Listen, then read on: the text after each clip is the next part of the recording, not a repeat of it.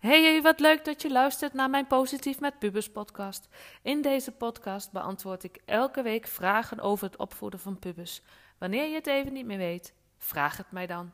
Ik denk heel graag met je mee. Ik krijg er zelfs energie van. Geef je concrete suggesties die je direct kan toepassen in jouw situatie. Ik inspireer jou met inzichten die impact zullen hebben op jou en de relatie met je puber. Want dat is mijn missie. Mijn naam is Janneke en ik neem je graag mee in mijn wereld als pubercoach. Let's go! Hey hey, het is woensdag, dus tijd voor een nieuwe podcast. Yeah, ik heb er weer zin in. Vandaag een thema, nou ja, die heb ik in het verleden in mijn werk in het, uh, in het voortgezet onderwijs, voortgezet speciaal onderwijs, uh, veel mee te maken gehad. En uh, nou ja, ik zal ook vertellen hoe ik ermee om ben gegaan, maar eerst de vraag van de ouder. Voordat ik, die, voordat ik die benoem, even het volgende. Ik ben heel benieuwd hoe de mensen, en ik, ik, weet dat jij nu ook luistert, hoe de sneak peek is. jullie krijgen daarover deze week een mailtje. Deze week of begin volgende week een mailtje met de vraag wat je ervan vindt. En mij ook terug te geven. Ik heb een aantal reacties teruggekregen. Echt superleuk. Maar ik ben zo benieuwd wat jij van de sneak peek hebt gevonden. En uh, of jij uh, daar je mening over wil geven en dat met mij wilt delen. Nou, die mail die komt eraan. Houd je mailbox in de gaten. Nu eerst de podcast. Vandaag gaat de podcast over de persoonlijke hygiëne bij pubers. En uh, ja, dat is toch wel een item. Ik weet nog van vorig jaar dat dat, uh, dat, dat best heftig was.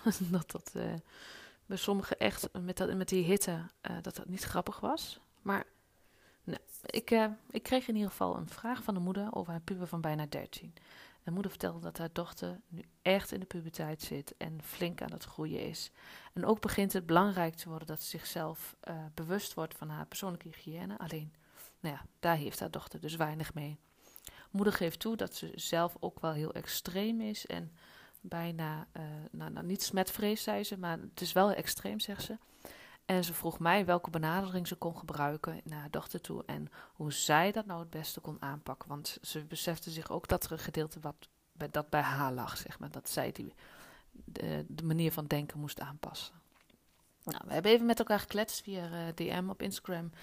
En uh, wat ik haar meegegeven heb, en, heb is, is eigenlijk het volgende. Weet je, um, als ik een puberdochter zou hebben, want die heb ik nog niet. Maar stel mijn dochter wordt puber en die flink, groeit flink en die begin, ik begin haar te ruiken. En ze heeft geen zin in een douche, ze heeft geen zin in een tandenpoetje. Dan zou ik haar vertellen dat ze het verdient om goed voor zichzelf te zorgen. Dat zij een mooi meisje is, dat zij haar lichaam belangrijk voor haar is. En dat je daar tijd, in mag, uh, tijd aan mag besteden of tijd aan mag geven. Ze hoeft het niet erg te doen zoals jij dat doet als jij echt van de persoonlijke hygiëne bent. Maar regelmatig douchen, tanden poetsen, deodorant opdoen, schone kleding aan, elke dag schoon ondergoed aan. Weet je, dat, dat is je dochter gewoon waard. Dat ben je gewoon waard. En wanneer je dat vanuit op deze manier met haar bespreekt, leg je het stukje moeten niet op. Dus dat pushen is er niet. Maar je benadrukt wel dat je je dochter belangrijk vindt. En je benadert dat jij het belangrijk vindt dat ze zichzelf goed verzorgt. Want dan is dat en voor haarzelf fijner, want dan wordt ze niet op aangesproken. Maar ook voor de mensen om haar heen natuurlijk is dat fijner. En maak het jezelf dan ook niet zo moeilijk. Vertrouw erop dat er een moment gaat komen dat je dochter het wel belangrijk gaat vinden. Weet je, ik kan me nog heel goed herinneren dat toen ik eh, nog docent was in het voortgezet onderwijs en ik een klas binnenkwam waar uh, veel pubers zaten of waar pubers zaten. Ja, weet je, die klas die stonk gewoon. En dan had je ook nog collega's die daar een heel uur in konden zitten zonder raam open. Oh, verschrikkelijk vond ik dat. Nou, ik zei dan altijd als eerste toen als ik een klas binnenkwam: Goh, weet je, hier is hard gewerkt. En uh, ik deed dan een paar ramen open en, en liet de deur openstaan. En that's it. En ik gebruikte er een beetje humor en die pubers moesten lachen. Ja, ja, ja, we hebben hard gewerkt. Nou ja, dat soort opmerkingen kreeg dan, weet je. Dus kijk ook naar jezelf hoe, hoe, hoe moeilijk het je het zelf wil maken. Vertrouw erop dat het moment gaat komen dat je puber dit wel belangrijk gaat vinden. En weet je, natuurlijk mag je er een keer wat van zeggen, maar neem dan de reactie die je krijgt, of de discussie die je daarop krijgt, neem die dan ook voor lief. Want wat, wat jij ervan vindt, uh, Dat mag natuurlijk. Je mag het vies vinden, je mag het onhygiënisch vinden. Maar je dochter mag er ook iets van vinden. En dat moet je dan ook accepteren. Dat moet je dan incalculeren. Je kunt haar niet dwingen. Je kan haar alleen maar inspireren, begeleiden en dingen uitleggen. En wat ik al zei, gebruik een beetje humor. Want wanneer jij oordeelt of dwingt, zal je puber en je dochter er met name de afkeuring voor jou in ervaren. En dat is niet bevorderlijk voor je reactie. Want bedenk je maar eens wanneer iemand dag in dag uit tegen jou zegt dat, dat er iets niet goed is aan jou. Wat doet dat met je zelfvertrouwen? Denk er eens over na. En weet je, laat het wat meer los. Wat je wel vindt of niet vindt van de situatie. En dat is echt, echt heel belangrijk. En wat ik al zei, wanneer je er iemand echt op wijst en constant op benadrukt, hoe irritant is dat? Hoe meer jij de nadruk op legt, hoe, dus hoe meer jij gaat pushen, hoe meer jouw puber zoiets heeft van, yo, cho, talk to the hand, weet ik veel wat ze allemaal zeggen tegenwoordig. Dus pubers willen graag dingen doen op een eigen manier, een eigen tempo. Vertrouw erop dat het moment gaat komen. En wil je toch kijken naar wat wel kan, zoek dan samen naar oplossingen. Een middenweg die voor jullie allebei acceptabel is.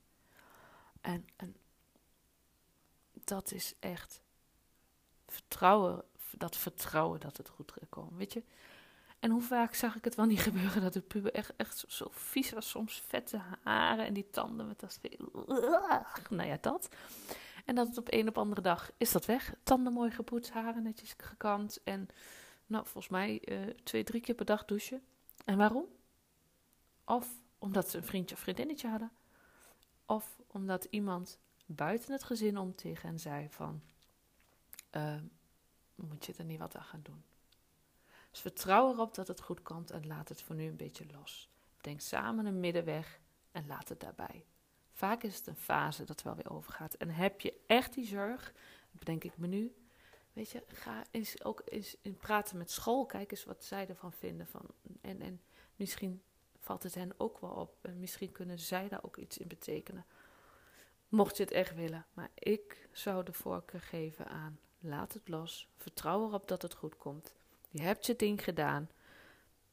Desnoods zorg ervoor dat je een uh, voorraad deodorant hebt, dat je wat make-up hebt thuis of, of, of goede haverzorgsproducten of whatever. Dat, daar kun je je op voorbereiden, maar laat het los. Dat was hem weer. Dit is wat ik met jullie wilde delen. Weer het stukje vertrouwen komt weer naar voren. En loslaten komt weer naar voren. Ik hoop dat je er weer wat mee kan. En ik hoop dat je het weer zo'n aha-moment heeft van, en dingen denkt van, oh, dit ga ik uitproberen. Dat vind ik het belangrijkste. En ik vind het ook superleuk wanneer je laat weten wat je van de podcast vindt. Laat het mij weten in een berichtje. En mocht je ook vragen hebben, en mocht je het even niet weten, vraag het gewoon. Het mag. Ik vind het superleuk om te doen. Dus dank je wel weer voor het luisteren. En volg mij op Instagram wanneer je nog meer waardevolle tips en inzichten wil. Volgende week woensdag ben ik weer. Ik wens je een hele fijne week en tot later.